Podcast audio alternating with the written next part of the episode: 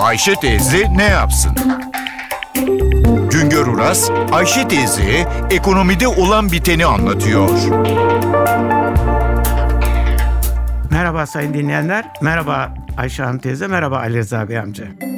İstanbul'a gelen ziyaretçi sayısındaki artış Türkiye ortalamasının üzerinde. Hatta Antalya'dan da yüksek.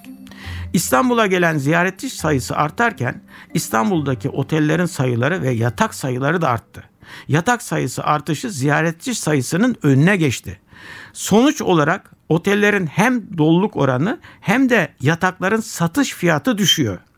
Mayıs ayı itibariyle 12 aylık dönemde İstanbul'a gelen ziyaretçi sayısındaki artış %7,8 oranında.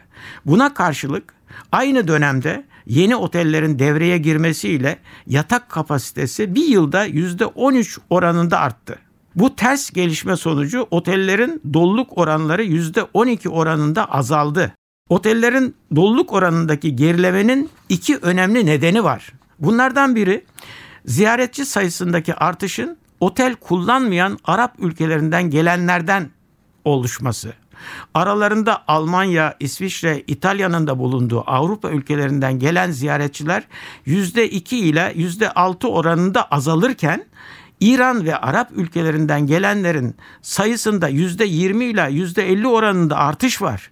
2010 yılında İstanbul'a gelen toplam ziyaretçiler içinde Arap ülkelerinden gelen ziyaretçilerin payı %10 iken bu oran 2014 yılında %17'ye yükseldi. İstanbul'a gelen ziyaretçilerin sayısının artmasına rağmen otel doluluk oranlarındaki azalma ve fiyatlardaki düşmenin ikinci nedeni son dönemde çok sayıda yeni otelin hizmete girmesi ve yatak arzının talepten daha hızlı artması oldu. Doluluk oranlarındaki düşüş ile birlikte fiyatlar da yüzde 13,5 oranında geriledi. Ortalama oda fiyatları 177 Euro'dan 153 Euro'ya düştü. Bir başka söyleşi de birlikte olmak ümidiyle şen ve esen kalınız sayın dinleyenler. Güngör Uras'a sormak istediklerinizi ntvradio.com.tr adresine yazabilirsiniz.